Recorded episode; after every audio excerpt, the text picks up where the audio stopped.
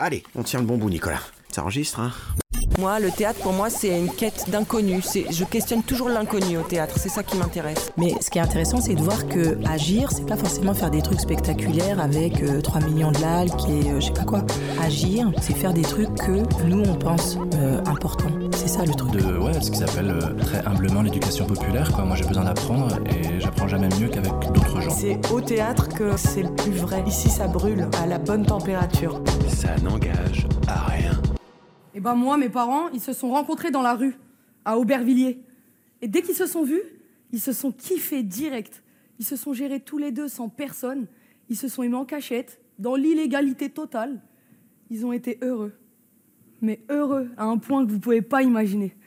Ils ont fini par se marier, et après, on est arrivés tous les cinq, comme les fruits de leur amour.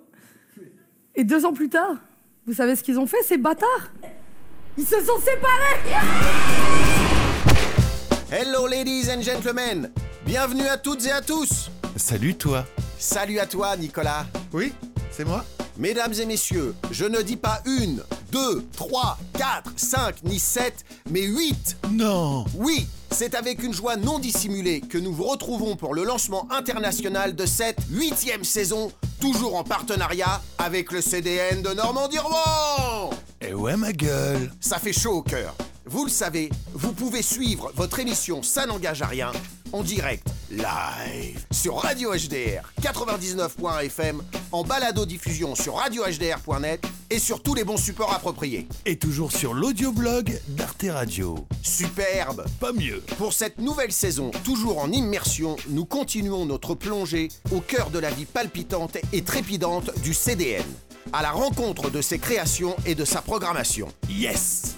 Pour ce premier rendez-vous de l'année 2023-2024, une fois n'est pas coutume, c'est chez lui, à son domicile, que nous avons eu le bonheur de rencontrer pour vous Monsieur Ahmed Madani pour sa création Incandescence, qui se jouera du 5 au 6 octobre 2023 à l'EMS de Mont-Saint-Aignan. Rappelez-vous, nous avions eu la chance de rencontrer Ahmed Madani en 2017 à l'occasion du magnifique spectacle Flamme, second épisode de la trilogie Face à leur destin. C'est avec une émotion intacte que nous le retrouvons pour le dernier chapitre de cette trilogie, mettant en scène des jeunes femmes et des jeunes hommes résidant dans des quartiers populaires. Alors sans plus attendre, suspendu sur un fil entre le jeu et l'être, c'est un passionnant voyage au pays des zones sensibles auquel nous vous convions cette fois pour ce nouvel opus intitulé tout simplement Incandescence. Round 40. Tu pourras avoir un minimum de respect pour ce que je fais quand même. Tu l'as niqué? Bah ouais, dans un buisson. Ambiance sadomaso, mon gars. Sérieux? Non, t'es con, quoi. Ben, euh, franchement, à notre âge, c'est fréquent, vous pourrez baiser. Hein. Je n'ai plus des enfants. Ouais, mais je la sens pas méga prête. Tu vois, c'est genre euh, une sainte nitouche. Mais entre nous, c'est super sérieux. hein. On a parlé de faire des enfants et tout. Ouais, mais ça, c'est pas qu'en roulant des pelles que ça arrive. Il faut mettre la saucisse, mon vieux.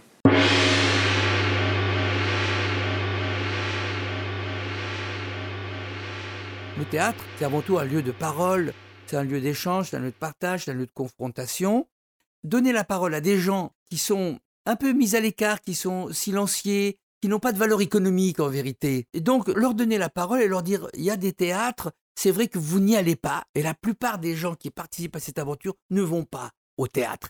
Ils n'y connaissent rien. Alors ils disent comme ça ah oui c'est bien, c'est intéressant, mais en fait ils vont pas aller voir une pièce contemporaine ou une pièce classique. Ils rentrent là-dedans, ils s'ennuient, ils se trouvent pas à leur place.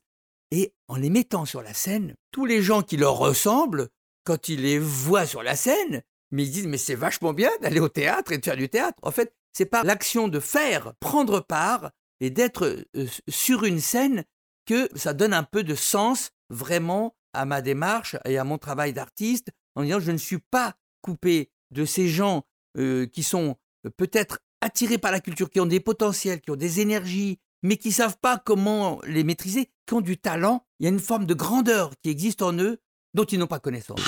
Bonjour, alors je suis Ahmed Madani, auteur et metteur en scène, et donc porteur du projet Incandescence, qui se joue au Centre dramatique de Rouen.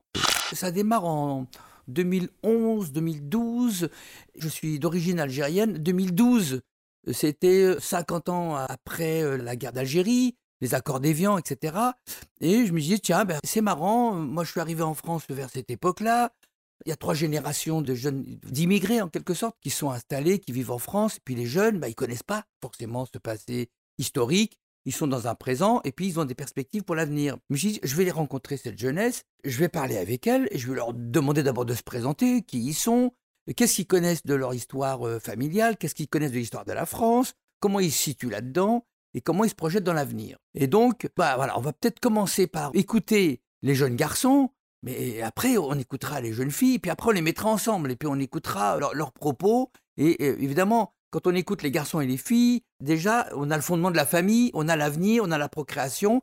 Et tout ça me paraissait euh, cohérent. Et puis moi, ça me permettait aussi de raconter une partie de mon histoire, mais pas de ma bouche à moi. En fait, comment dire, m'engager dans un échange avec cette jeunesse, en réfléchissant ensemble, en écoutant leurs histoires, leurs récits, et puis en mettant les miens en perspective. Et donc, c'était une, aventure qui a une dimension historique, qui a une dimension mémorielle, qui a une dimension sociologique, et en dessous, probablement, une dimension politique. Euh, je rédige un peu un, un de vaste projet. Je me dis, mais comment il va s'intituler Comment il s'intitule? Et puis, bon, je sors cette phrase face à leur destin.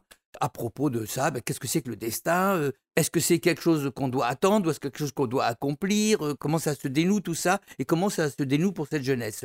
Bon, alors je vais rencontrer des jeunes dans des quartiers populaires dont les parents ont vécu l'exil et euh, qui ont envie de, partager pour un temps euh, comme ça une aventure qui n'ont pas du tout une expertise du théâtre, mais qui ont une expertise de leur vie, de leur histoire, de la mémoire familiale et qui s'interrogent sur leur place dans cette société et dans ce monde, en gros. Voilà.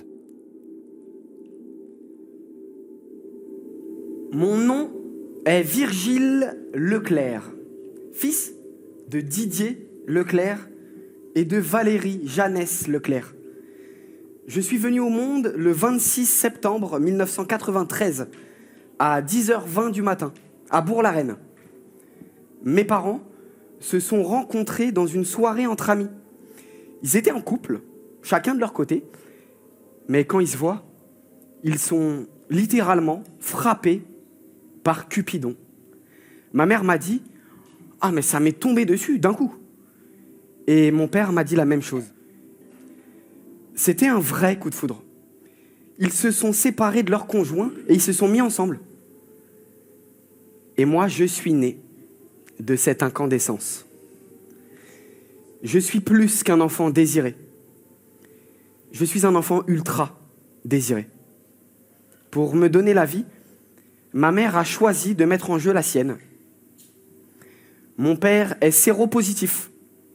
Il n'était pas très chaud pour prendre le risque, mais la détermination de ma mère ne lui a pas laissé le choix. Je suis né. Et un miracle s'est produit. Ma mère n'a pas contracté le sida. La passion a été plus forte que la mort. Pendant des années, ils ont essayé par fécondation in vitro d'avoir un deuxième enfant. Mais ça marchait jamais. Ça devenait oppressant. Alors ma mère a dit à mon père, Didier, la première fois, ça a marché. Ça marchera la deuxième fois, fais-moi confiance. Ah, Mon père était affolé. Mais les femmes ont une putain de volonté. Sans capote, ah, ça a dû être complètement fou pour mes parents. Ils n'avaient pas fait comme ça depuis 13 ans. Ma petite sœur est née.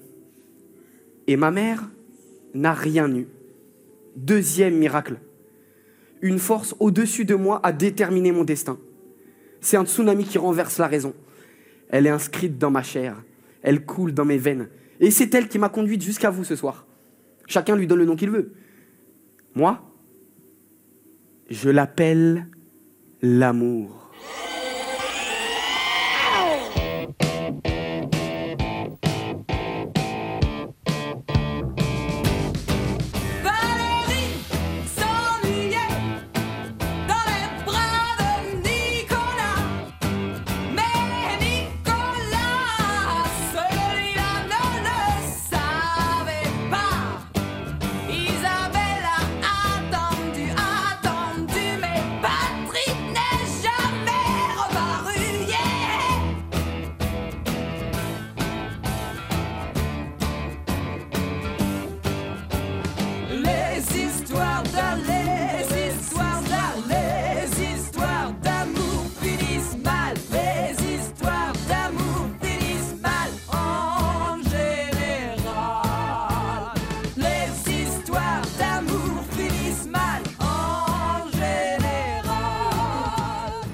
Savais dès le début que je partais sur une trilogie parce que je ne pouvais pas ignorer la parole des jeunes femmes quand je fais en contrepoint l'histoire des garçons quoi. Et après je me dis mais non mais si j'ai la parole des garçons, il faut mêler la parole des filles et des garçons et de quoi pourraient parler les garçons et les filles si ce n'est d'amour? Et ça permettait en vérité d'avoir pour moi en tant qu'artiste une perspective. En fait, je me posais plus la question alors qu'est-ce que je vais faire comme projet euh, dans deux ans ou dans trois ans? Non, je déployais une aventure qui s'exprime en six spectacles trois spectacles qui sont des grandes formes chorales et trois spectacles qui sont des réponses à chacune de ces propositions chorales. Et donc ça fait une œuvre, en fait, d'une certaine manière, comme ça, qui se déploie sur 10-12 ans, avec euh, six pièces. Et dans les petites pièces, on reprend souvent un point de vue qui est développé dans une grande, mais que j'ai pas pu développer parce que c'est une œuvre chorale. Et donc ça permet d'avoir comme ça des espèces de, de récits, parce qu'il faut, il faut entendre l'ensemble de, de la- c'est comme une- un, un peintre qui va faire euh, une série de tableaux etc donc je, je le conçois comme ça et ça se déploie dans le temps mais ce qui est très intéressant pour moi en tant qu'artiste c'est que si je sais à peu près où ça va je sais même pas comment y aller Ça n'engage à rien. en connaissance, c'est des jeunes gens qui parlent de leur vie amoureuse, de leur vie sensuelle, de leur vie sexuelle et qui reviennent à l'origine de leur propre vie, de leur naissance. Ça démarre de là. D'où vient-on? On vient du corps d'une femme engendrée avec un homme. C'est de là que tout, tout démarre. Et c'est notre vie qui est une incandescence. Parce que quand on arrive au monde, tout est possible.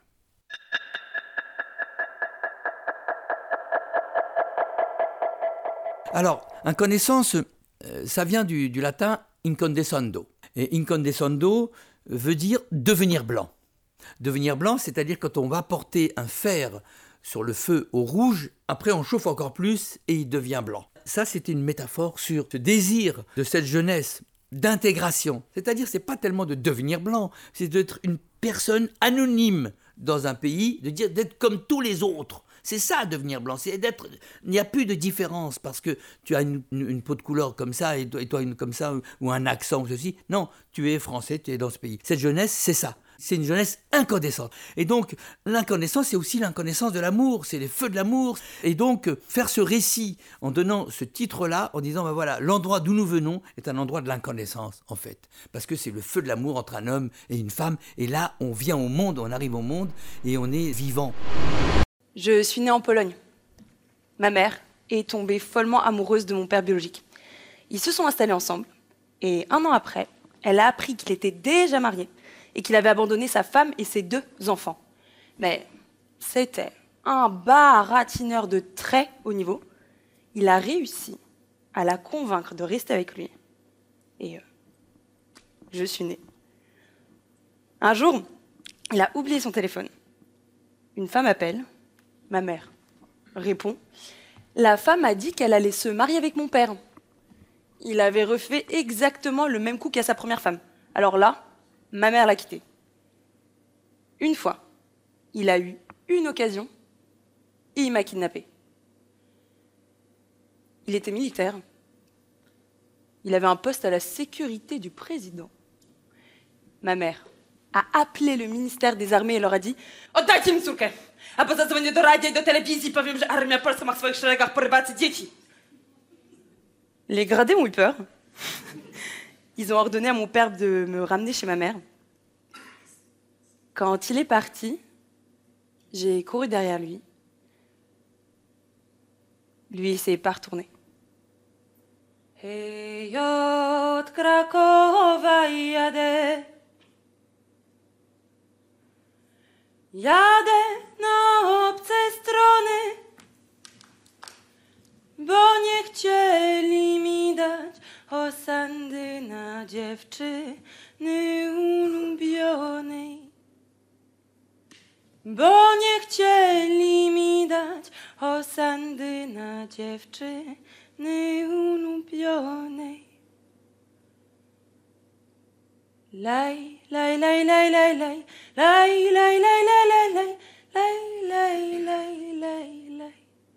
Ce qui est important de cette aventure, c'est vraiment la rencontre. Tout d'abord, la rencontre avec soi-même.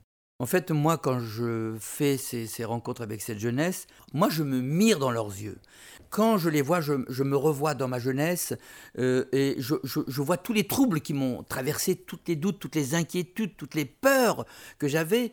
Et donc, ça, ça, les rend très, très concrètes parce que j'ai pu les oublier. Parce que du coup, il y a une forme d'assurance qui advient comme ça parce que, disons, voilà, on a vieilli, on a une importance, on a des moyens, on fait des...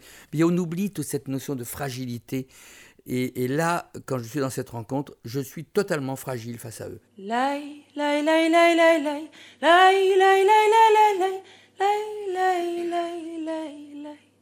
Donc le principe est très simple. Je fais un appel d'offres. Je passe par les théâtres qui ont une envie de partager avec moi euh, cette aventure. Je dis au théâtre, écoutez, bah, organisez-moi des rencontres avec euh, des jeunes gens qui cherchent un travail, des jeunes gens euh, qui ont envie de parler d'eux, des jeunes gens qui s'intéressent au théâtre, mais qui n'ont pas de formation, qui n'ont pas forcément d'expérience théâtrale, euh, peut-être un truc qu'ils ont fait au collège ou au lycée, voilà, euh, ça arrive tellement de fois, mais en fait qui sont neufs, qui sont verts et qui ont envie peut-être de, de cet échange-là. On n'est pas sur l'idée de la performance ou de l'excellence de, de, la pratique du théâtre, mais plutôt sur le désir de partager ensemble un temps de vie.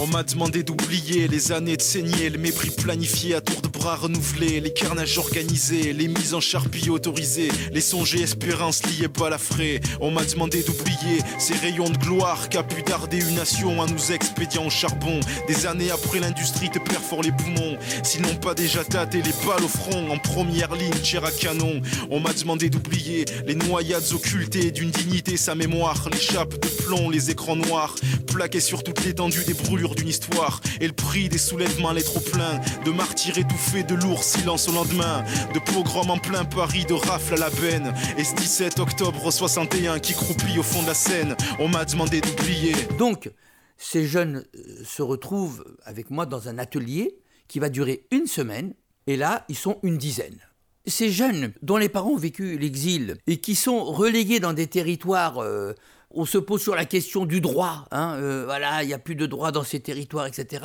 Ils se sentent dans un état qui remet en question leur existence, tous et toutes. Et donc ils doivent s'affirmer. Et quand je m'adresse à eux, je leur dis venez, venez, parce que vous avez une parole qu'on doit faire entendre. Vos récits doivent participer au grand récit national, à ce grand roman de notre pays dont vous faites partie. Parce que vos pères et vos mères, ils ont participé à la reconstruction après la guerre de, de cette Europe, de ce monde d'aujourd'hui, et un monde qui a quand même, euh, pendant les, les siècles précédents, été un, un, monde très invasif sur les autres parties du monde. Il y a une mémoire, il y a aussi une histoire qui vous a marqué, mais dont vous n'avez pas forcément conscience, et dont vous n'avez pas exactement les contenus, bah parce que vos parents ne parlent pas vos grands-parents ne parlent pas. C'était déjà des personnes qui étaient bien souvent considérées comme des indigènes, c'est-à-dire des gens bah, qui n'ont rien à dire et qui ont juste à subir un peu voilà, la, parole du maître, la parole du prêtre, euh, etc. Donc,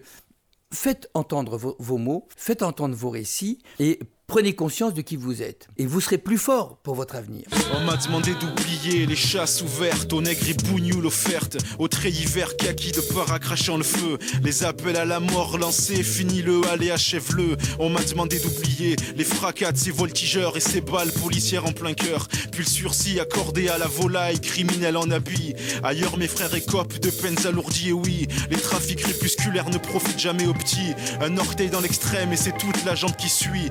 Si tu viens t'y mettre. Il pleut à verse des lambeaux d'infamie sur nos êtres. On m'a demandé d'oublier les années de saigner, le mépris planifié à tour de bras renouvelés, les carnages organisés, les mises en charpie autorisées, les songes et espérances liées balafrées. On m'a demandé d'oublier. Et donc, moi, dans cet échange que j'ai avec eux, bah, évidemment, ça m'interpelle, moi, en tant que jeune homme, comment j'ai dû m'affirmer, comment j'ai dû lutter, ne serait-ce que pour prendre part au sous-mouvement du théâtre et de l'art. Et dans ces rencontres que j'organise, qui durent environ une semaine, on ne fait pas de théâtre. Je les écoute, je leur pose des questions, ils me répondent. Mais c'est un, rapport de don et de contre-don. Vous allez me raconter une histoire, Et votre voisin va rencontrer une autre. Mais l'histoire de votre voisin vous rappelle que vous avez encore un complément d'histoire à donner. Et au fur et à mesure, les récits s'échangent, se mélangent, il y a des reconnaissances, il y a des dissemblances, et au fur et à mesure qu'on avance, il y a un chamboulement qui s'opère dans la personne qui est là, parce que jamais on ne les a écoutés, jamais ils n'ont eu cette possibilité de s'exprimer. Vous ne nous, connaissez pas, vous croyez nous connaître, mais vous n'entrez pas à l'intérieur de nos cœurs et de nos cerveaux, vous ne savez pas qui nous sommes. Et donc cet échange-là, il est extrêmement euh, puissant, et de ces rencontres, qui durent comme ça une semaine, donc il y en a une dizaine, ça fait une centaine de personnes.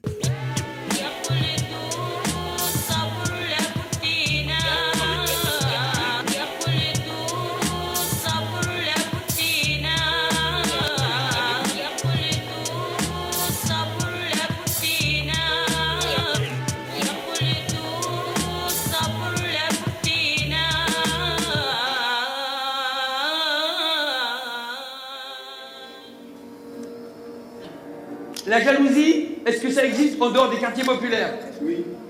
Mais partout, sur toute la Terre Mais là, vous parlez de jalousie. Mais la vraie question, c'est celle de la réputation. Alors, elle existe ailleurs.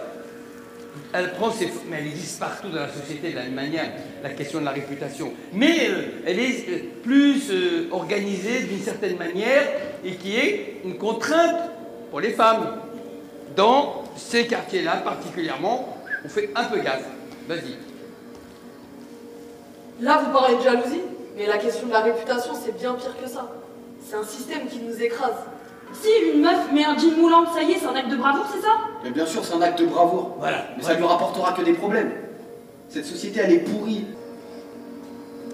Moi, je réussis à recevoir un corpus très très très vaste d'informations, de récits, d'émotions, d'intentions, de douleurs, de joie. Et à chaque fois qu'il y a un temps de travail comme ça, ben, il y a toujours une ou deux personnes qui finalement vont se rapprocher de moi parce que c'est elles qui me choisissent. Moi, je les choisis, bien entendu, mais il y a un choix aussi qui s'opère de leur part. C'est pas simplement de participer à faire un spectacle, c'est qu'il faut, en vérité, pour chacune et chacun d'entre eux, accepter d'aller très loin dans son récit, dans son histoire, et parler à cœur ouvert. C'est-à-dire que moi, j'ouvre les corps, je regarde ça là-dedans, je fais un peu une introspection, euh, c'est chirurgical tout ça.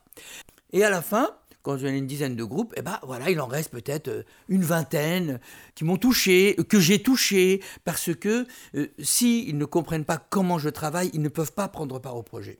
Et donc, on se retrouve à ce moment-là sur deux semaines ou trois semaines, la, vingtaine qui est là, et là on continue parce qu'ils ne se connaissent pas. Évidemment, ils se connaissent pas tous parce qu'il y a eu plein de groupes, et on recommence, on refait tout le protocole, tout le processus, et puis il y a mes collaborateurs qui arrivent, euh, une maître chanteuse, un maître danseur, euh, etc., qui viennent, euh, qui les font travailler. Un jour danser, mais c'est danse ton corps, danse ta mère danse ton père. Là, ils, ils comprennent pas ce que ça veut dire danser mon père, danser ma mère. Et soudain, il, se passe des choses. Mais tout le monde est mort de rire. C'est absolument magnifique. Mais Voilà, on vous met dans une situation où votre corps, c'est le seul moyen d'expression. Je suis encore puceau. Et mon vrai désir amoureux, c'est de troubler une fille, comme dans les films. Lui écrire un poème, lui ouvrir la portière d'un Uber, l'emmener au restaurant, aller nous promener, avoir un happy end. Mais tout ça, ce sont que des rêves. Quand je suis devant mon écran, tout va bien. Mais quand il n'y a plus d'écran, je me dégonfle. Il y a la réalité d'un côté, et de l'autre, il y a tout le reste. Ce soir, je voudrais que la réalité rejoigne la fiction. Je voudrais concrétiser mes rêves. Si parmi vous, il y a une fille qui me trouve bien et qui voudrait se mettre avec moi, euh, je suis prêt. Alors, alors j'aurais pas le courage d'aller vers vous, mesdemoiselles. Alors, si vous voulez me parler, je suis là. Abordez-moi. Dans 20 ans, j'aurai un très bon salaire. Un 120 mètres carrés sur Paris, je vous mettrai bien, je ne vous tromperai jamais. Je serai un bon père de famille, je donnerai le biberon au bébé, je mettrai les couches, je ferai les courses, je ferai la cuisine. Vous avez entre 18 et 25 ans? Vous pensez que vous êtes la fille idéale. euh, que vous avez de la conversation, blonde, brune, frisée, cheveux courts, des yeux bleus, verts, noirs, des lèvres, un nez, une bouche, blanche, rebeu, chinoise, noire ou même métisse, et un beau sourire. Ah, et une chose très importante, ma mère, elle, elle parle pas du tout français. Alors c'est sûr, elle va pas vous embêter. Alors si vous êtes intéressé par moi, contactez-moi. Je suis à votre disposition. Appelez-moi au 06 69 21 04 36. En plus, il a même pas de voiture, t'as une camionnette, pourquoi tu mens? Il faut mentir pour réussir. Et il faut savoir que dans ces endroits, comme la langue est souvent coupée, le corps s'exprime. Les postures, les attitudes, les vêtements, euh, la, la tchatch, tout ça, c'est c'est incroyable. Ça. Et donc quand ça arrive sur le plateau et quand il y a un échange entre eux, autour de la danse, autour du chant, même s'ils chantent comme des gamelles, finalement, le travail choral se construit et on décèle en chacune ou en chacun un potentiel. On dit, ah oui, là, il y a quelque chose qui peut naître. Et tous les récits ne me sont pas confiés, évidemment, dès le début comme ça. Ce n'est que dans un deuxième temps que les récits les plus forts, les plus profonds, finissent par euh, surgir et par prendre sens dans, dans le récit euh, plus global. Ça, ça va durer une année, deux ans pour faire ces, rencontres, qui va donner une, forme de, de grande singularité à l'œuvre. Ils ne participent pas, ils prennent part, ils ont quelque chose, ils amènent leur, leur part. C'est le colibri, chacun amène sa contribution pour que quelque chose d'incroyable euh, jaillisse sur la scène. Et puis ensuite, il y a toute la dynamique du groupe qui se met en place, et ça dure, ça, ça va durer 3-4 mois de travail euh, très profond, très intime, où le principe est, il n'y a pas un seul mot écrit sur la page avant le premier jour de répétition. Aucun mot, il n'y a rien. Que, évidemment, des thèmes, des sujets qui ont été abordés, des récits que j'ai beaucoup enregistrés qui sont là et qui vont résonner avec ce qui va naître euh, du plateau.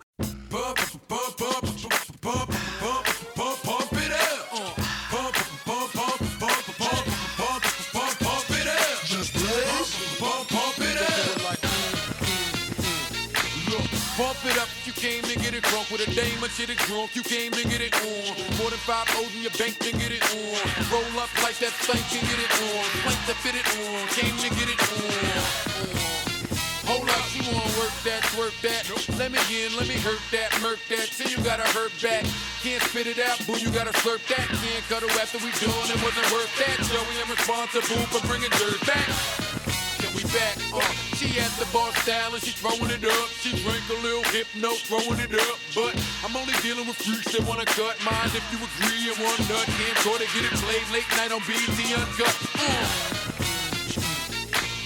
Do your thing, let me do my thing. I mean, do your thing, let me do my thing. Move that thing, mommy, move that thing. Come on, move that thing, mommy, move that thing. Hustle, do your thing, let me do my thing. Bump, bump, bump it out. Vous êtes bon, vous Ouais. Alors attention. Action Ça a été pas mal décrié cette notion de théâtre miroir en ce qui concerne mon travail. Me disent, mais non, il n'y a pas d'imagination, il n'y a pas de rêve, il n'y a pas d'art, euh, vous faites du miroir de la réalité, ça n'a aucun intérêt. Alors j'ai dit, moi, ma réponse, elle est euh, toute simple, je dis, mais vous les gars, vous êtes trop loin, vous êtes perchés, et vous êtes et, nous on est dans le, concret dans le concret de la vie et qui fait que ces salles de spectacle qui ont quand même tendance aujourd'hui à se vider et euh, les, gens qui sont les plus nombreux c'est les têtes blanches on appelle ça. C'est-à-dire qu'il y a que des cheveux blancs parce que moi quand je suis assis euh, derrière le public je regarde un peu le, parterre et je vois beaucoup de têtes blanches en fait. Parce que il y a, y a- nécessité de régénérer le public de théâtre et d'ouvrir vers des- des gens différents parce que le théâtre est un service public, ça appartient à tout le monde et tout le monde peut s'autoriser à y entrer. C'est une, question très importante de celle de pouvoir s'autoriser à faire quelque chose. Et, et tous ces jeunes que je rencontre, quand je leur dis mais allez, vas-y, ose, il faut oser. Voilà, Euh, oser vivre, oser lutter, oser vaincre. Mao Tse-tung. Ça n'engage à rien. C'est un peu le cercle des alcooliques anonymes. En fait, tout le monde est là en cercle et chacun va raconter sur un sujet. Et puis, moi, j'organise les réponses. Je dis, attends, tu laisses parler et tu vas lui répondre parce que tu as sûrement quelque chose d'important à dire. Et là, les, récits euh, s'entrechoquent. Moi, j'écoute, j'ouvre mes oreilles, j'ouvre mes oreilles. Et puis, il va falloir qu'à un moment donné, avec telle personne, je vais revenir avec un texte. J'amène un texte dans lequel il va y avoir une partie de son histoire et des échos avec d'autres récits. Et il y a une langue dans le texte. Pour telle personne, ça va être sur le mode du conte, par exemple, parce qu'il y a une oralité qui pourra euh, vraiment être bien pour elle. Pour, pour une autre, c'est plutôt une espèce de langue vernaculaire, premier degré, comme ça.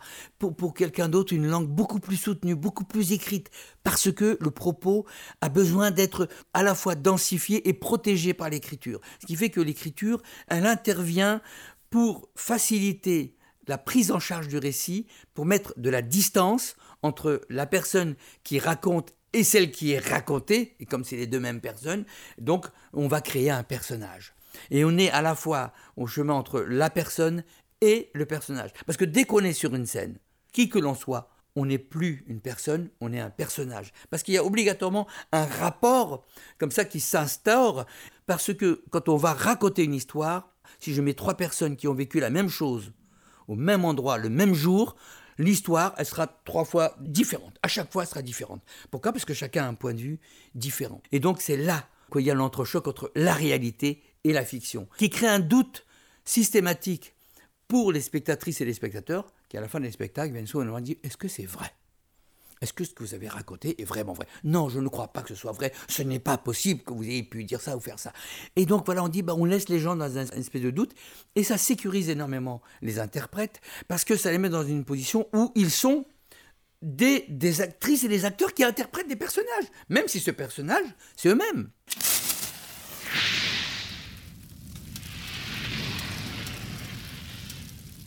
Moi aussi, je veux m'arracher en solo.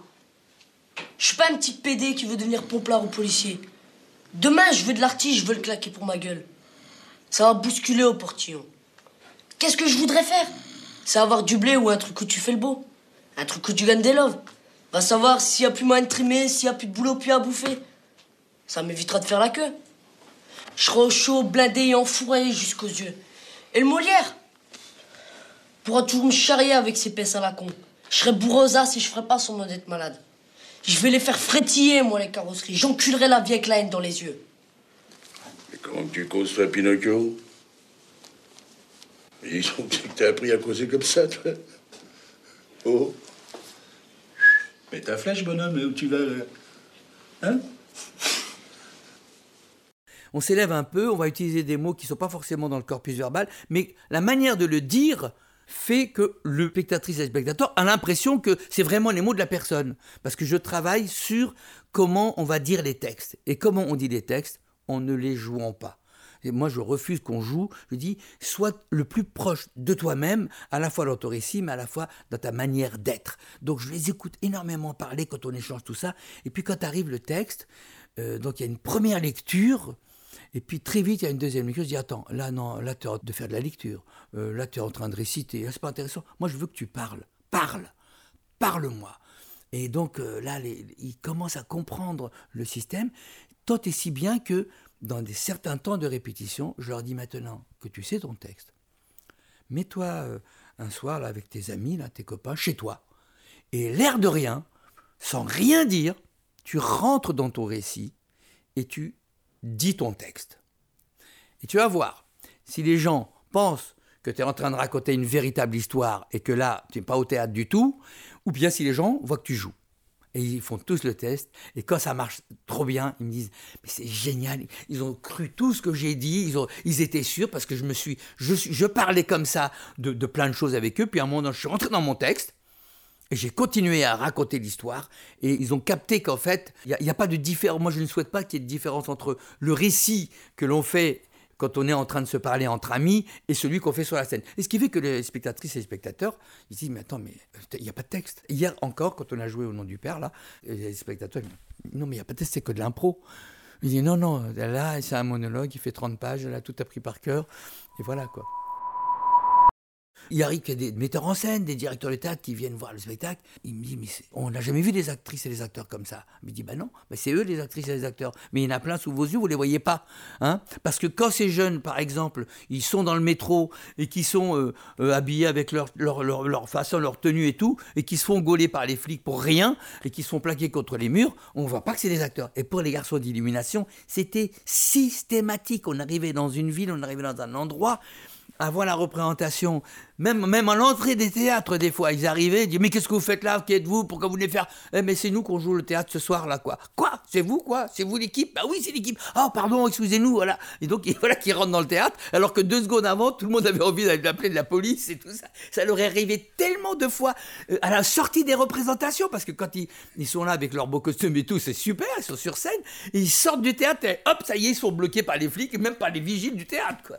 Il me dit Mais attendez, c'est nous les acteurs, voyons. Ah, vous, c'est vous les acteurs, voilà. Et ça remet les choses un peu à leur place. Parce que eux, ils ont un, un espèce de naturel. Ils sont tellement habitués à ce genre de choses que c'est une forme de banalité. Parce que les contrôles, bah, ils en ont plein, quoi, en permanence. Et donc, ça les ramène dans un endroit où ils ont une place et une forme de fierté, de dignité, parce que tout simplement, les spectateurs les voient pas tels qu'on a l'habitude de les voir. Quand ils écoutent leur récit, ils se disent, mais finalement, ils sont très proches de nous, ces gens. Ces gens nous ressemblent, ils sont différents de nous, mais ils nous ressemblent. Mais ces gens, quand ils ont une peine de cœur, mais nous aussi on a une peine de cœur. Euh, Quand ils ont perdu un être cher, mais nous aussi on a perdu. Et, on a les mêmes émotions. Finalement, on a le même sang qui coule dans nos veines. Et quand on ouvre, on a tous deux poumons. Bah, bah, euh, c'est quoi la différence entre elle et moi? Il n'y en a pas. Même entre un garçon et une fille. Il y a des garçons, quand ils sont venus voir Flamme, ils étaient extraordinairement touchés parce qu'ils disaient Mais c'est mon histoire Comment ça, c'est ton histoire? Mais t'es pas une fille Mais si je suis, il y y, a une partie de moi qui dit oui, ce que tu racontes dans le rapport de ton père, avec ta mère, avec ton origine, avec ta langue, avec ta culture, avec le rejet des profs, etc. Ça, c'est ton histoire. Et ça me concerne, c'est la mienne aussi. Et donc, du coup, il y a ce phénomène de reconnaissance qui est tout le temps présent pendant tout le parcours parce qu'il existe évidemment pendant le travail de recherche. Parce que les uns et les autres qui sont sur scène se reconnaissent dans les récits des uns et des autres. Je suis le jeune homme qui tombe. Je dors, souriant comme sourirait un enfant malade. Nature, berce-moi chaudement. J'ai froid. Mon visage n'est pas un paysage.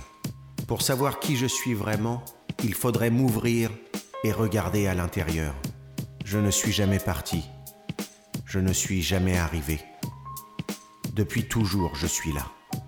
Je suis la jeune pousse sortie de la vieille souche. Je n'ai pas eu de printemps. Je n'ai pas eu d'été. Je n'ai pas eu d'automne. Je suis encore en hiver.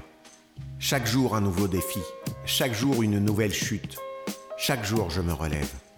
Les parfums ne font pas frissonner ma narine. Je n'ai pas la main sur ma poitrine. Je ne suis pas tranquille. Je n'ai pas deux trous rouges au côté droit. Je suis le rêveur du Val fourré. Je fais le rêve qu'ici, plus aucun homme ne tombera. Je fais le rêve que mon fils Gibril ne vivra pas ce que j'ai vécu et que la France le reconnaîtra comme l'un de ses enfants. Illumination. Premier épisode de la trilogie Face à leur destin. Ahmed Madani, acte sud papier. Finalement, ce qu'ils nous livrent, c'est leur vie. Absolument, c'est toute leur vie dans toute sa force et dans toutes ses fragilités et ses faiblesses. Et ça, moi, quand je démarre cette aventure de face à leur destin, c'est ça que je comprends. Je comprends ça du théâtre. Et j'ai beaucoup d'interprètes professionnels, des actrices, des acteurs qui viennent me voir et disent Ahmed, on aimerait bien faire un spectacle avec toi. Mais quel spectacle puis-je faire avec vous, les amis? Je ne sais pas lequel. Quelque chose qui va vous toucher, vous allez vous livrer, vous allez oublier que vous êtes des actrices et des acteurs. Vous allez juste devenir des personnes, des êtres humains sur une scène. Mais vous êtes déjà tous euh, façonnés, construits, élaborés. Vous êtes des très bons. Bien sûr, vous savez dire les textes, vous êtes les meilleurs. Mais en fait, moi, euh, toute cette technicité formidable, quelque part, elle m'ennuie en fait. Euh, moi, je veux juste être bouleversé par une vie humaine.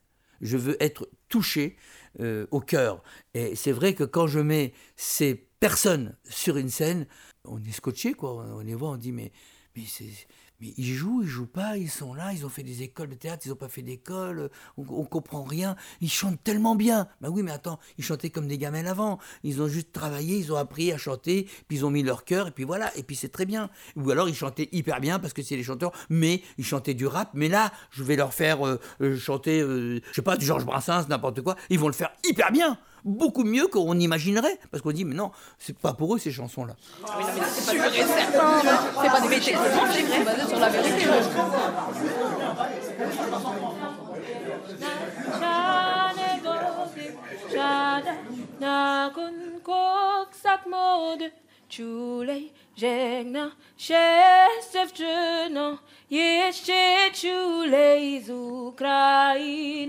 Hej, sokoły Umijajcie góry, lasy, pola, doły Dzwon, dzwon, dzwon, dzwoneczku Mój stepowy skowroneczku. Hej, sokoły Umijajcie góry, lasy, pola, doły dzwon, dzwon,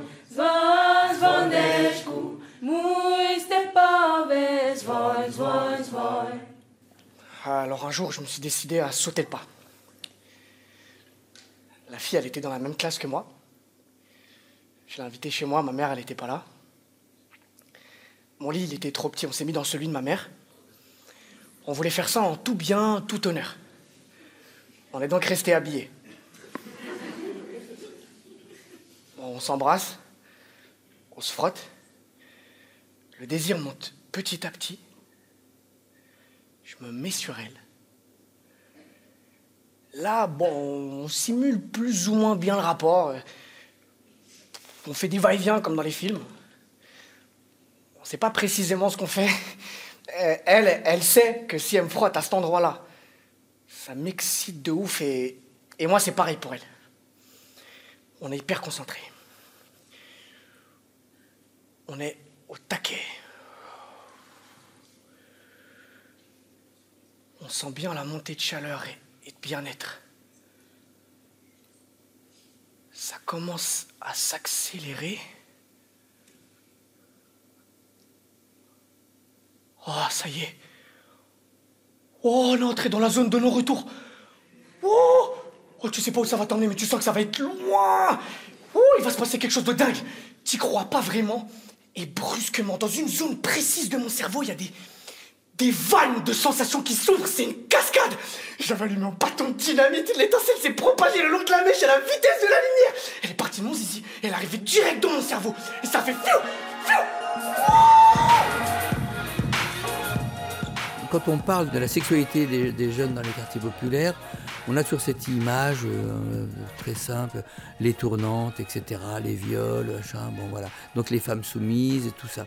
Donc ça, c'est une réalité euh, qui existe, on ne peut pas la dénier non plus. Pour moi, elle est beaucoup moins préoccupante que ce qui se passe effectivement sur les réseaux sociaux, sur la manière de se montrer, d'exister, de vivre comme ça une sexualité au travers d'un écran sans la concrétiser dans le réel. Les jeunes font beaucoup moins l'amour qu'ils l'ont fait euh, auparavant, il y a beaucoup plus d'inquiétude parce qu'ils ont accès à des informations euh, énormes sur cette question-là. Et il me semblait bien que d'autres jeunes qui soient sur la scène et qui abordent ces questions-là de manière assez frontale, dans le fond, dans un regard un peu, entre guillemets, pédagogique, parce que l'éducation sexuelle dans les collèges, dans les lycées, elle, elle existe pas du tout.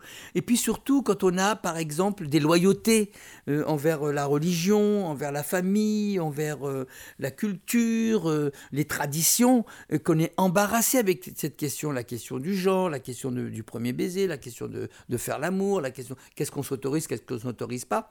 Donc la pièce permet l'ouverture de la discussion, du débat. Et le, rapport à Dieu, il est très intéressant, euh, parce que évidemment, il y a beaucoup de jeunes qui sont euh, très religieux maintenant dans les quartiers, mais on ne se demande pas si des fois, c'est pas simplement une posture, euh, parce qu'il faut faire un peu comme tout le monde, et puis qu'on n'a pas beaucoup de choix, et puis que dans son fort intérieur, on ne, pense pas toujours comme ce qu'on dit à la fois de la vie amoureuse, de la vie sexuelle, et puis du rapport à Dieu, tout simplement. Donc, c'était très intéressant de mettre ça euh, sur la scène et ainsi de favoriser un dialogue qui ne parvient pas à s'ouvrir au sein de l'école, qui parvient pas du tout à s'ouvrir au sein de la famille. Des tirs de mortier qui résonnent dans la nuit. À Nanterre depuis trois jours, les soirées se suivent et se ressemblent. Mais hier, la tension est montée d'un cran. Face aux policiers, On des émeutiers qui brûlent du mobilier urbain et des voitures. Scène de chaos en pleine ville. À une quinzaine de kilomètres de là, à Aubervilliers, le site de la future piscine olympique pour les JO de 2024 est incendié. Le dépôt de bus RATP lui aussi est en proie aux flammes. Ne reste ce matin que quelques carcasses. il y a quand même une chose qui apparaît à mes yeux et qui est extrêmement euh, significative. C'est que les jeunes qui entrent dans ce rapport, pour moi qui est un rapport politique, c'est une affirmation d'un combat, ils sont jeunes. Ce sont les plus jeunes, entre 13 et 17, 18 ans. Avant, c'était pas comme ça. C'était des gens qui étaient beaucoup plus âgés. Ils avaient entre 18 et 25 ans. Donc là, ce sont les petits frères. Et parce que les grands frères, ils ont été là dans la démarche de calmer le jeu. Ceux qui étaient là il y a 20 ans, qui étaient dans les émeutes de 2005, euh, ils disaient aux gars, mais non, calmez-vous les gars, calmez-vous, on faisait la paix, il y avait les mamans qui descendaient, etc., qui faisaient des veilles et tout. Mais ce sont ces enfants, ce sont des enfants qui se sont soulevés. Et des enfants qui disent, attention, nous, on ne veut plus vivre comme ça. On refuse ce monde. Et donc c'est un rapport politique. Et ces luttes-là, parce que ce sont des luttes, c'est pas simplement un effet comme ça de dire oui, on va faire les cons, on va brûler les poubelles. Non, là, nous les gars, on descend dans les centres-villes maintenant. Auparavant, les émeutes précédentes, les gens restaient sur leur territoire, ils brûlaient les gymnases, ils brûlaient les écoles. Là, ils font comme aux États-Unis, ils descendent dans les centres-villes, ils vont péter les vitrines, ils vont chercher des vêtements, ils vont faire du pillage. Ils veulent prendre la richesse des autres qu'ils n'ont pas. Ça change, le paradigme change. On est plus dans une, espèce de révolte qui n'est pas une révolte urbaine, c'est une révolution qui est en train de se passer et qui va se lier à quoi? Bah, aux gens qui sont à Sainte-Soline en train de se battre pour dire attendez les gars, vous pouvez pas faire comme ça des réserves d'eau parce que c'est dangereux pour la planète. Ou bien euh, aux, gilets jaunes qui, occupent les ronds-points qui disent attendez les gars, ça va pas du tout le faire là, on arrête comme ça parce que nous on vit très très mal. Donc voilà, ça c'est des croisements comme ça. Et un jour, toutes ces forces évidemment vont finir par s'unir parce que ça ne peut pas fonctionner autrement. Il y a une lutte contre un ennemi invisible, mais tout le monde le connaît cet ennemi. C'est pas un ennemi qui est local, c'est un ennemi qui est mondial et c'est un ennemi qui met en danger toute la vie de la planète.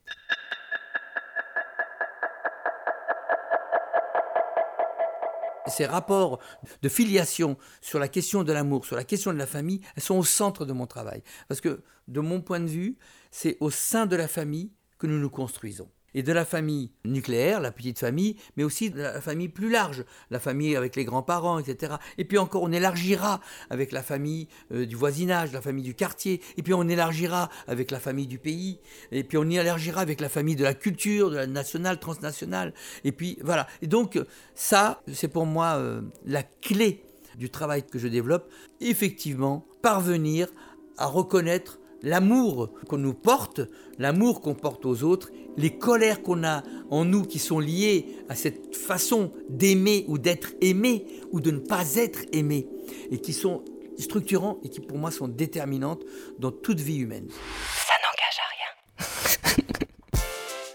Chères auditrices et chers auditeurs, avant de clore cet épisode et de vous laisser au conseil de lecture de Monsieur Ahmed Madani et d'un extrait lu par la merveilleuse Agathe Bloutin que j'embrasse, je tiens à vous rappeler que la pièce Incandescence se jouera du 5 au 6 octobre 2023 à l'espace Marc Sangnier de Mont-Saint-Aignan. Courez les applaudir. Yes Quant à moi, il ne me reste plus qu'à vous remercier du fond du cœur pour avoir suivi cette émission. Émission conçue et présentée par Steve. Et à la technique, L'homme qui embrase mon cœur par son talent et son feu intérieur, le prince des platines, j'ai nommé mon homeboy Monsieur Nicolas Leborgne. Big up à toi, mon pote. Et bonjour, hein Bien sûr, un grand merci à toute l'équipe du CDN pour leur confiance renouvelée et leur accueil chaleureux. Spécial dédicace à Charlotte Flamand et Raphaël Parès qu'on embrasse. Évidemment, un très grand merci à Ahmed Madani pour son partage, sa disponibilité et sa gentillesse. Longue vie à toi et à ce travail essentiel. Un énorme big up à l'ensemble des comédiennes et comédiens que vous avez eu le bonheur d'entendre en live dans les différents extraits de la pièce. Aboubacar Kamara, Ibrahim Diop, Virgile Leclerc, Marie Ntocho, Julie Plaisir, Philippe Ki, Merboua Ramani, Jordan Rezgui et Isabella Zak. À la musique, mes remerciements à Christophe Séché pour le partage des pistes originales du spectacle. Bienvenue et merci à Adrien Vada qui habillera musicalement les extraits des conseils de lecture toute cette saison. Des boujoux. Enfin, merci à la scène nationale de Malakoff, le théâtre 71, pour l'extrait du reportage réalisé pendant une répétition de la pièce ainsi qu'à France 5 pour le partage d'un extrait d'émission daté du 30 juin 2023. N'hésitez pas à réagir et à partager sur la page Facebook de l'émission. À très vite pour de nouvelles aventures. Permettez-moi de dédier cet opus à la mémoire de Naël. Eh bien, puisque ça n'engage à rien, écoutez. Ahmed Moi, il y a une pièce qui m'a toujours accompagné dans mon travail. C'est En attendant Godot de Beckett. C'est une pièce qui m'a euh, transformé quand j'ai été euh, adolescent. Pourquoi? Parce que c'est une pièce sur l'existence, sur le sens de notre vie et sur la parole, sur euh, qu'est-ce qu'on a à se dire quand on n'a rien à se dire. En attendant Godot, Samuel Beckett.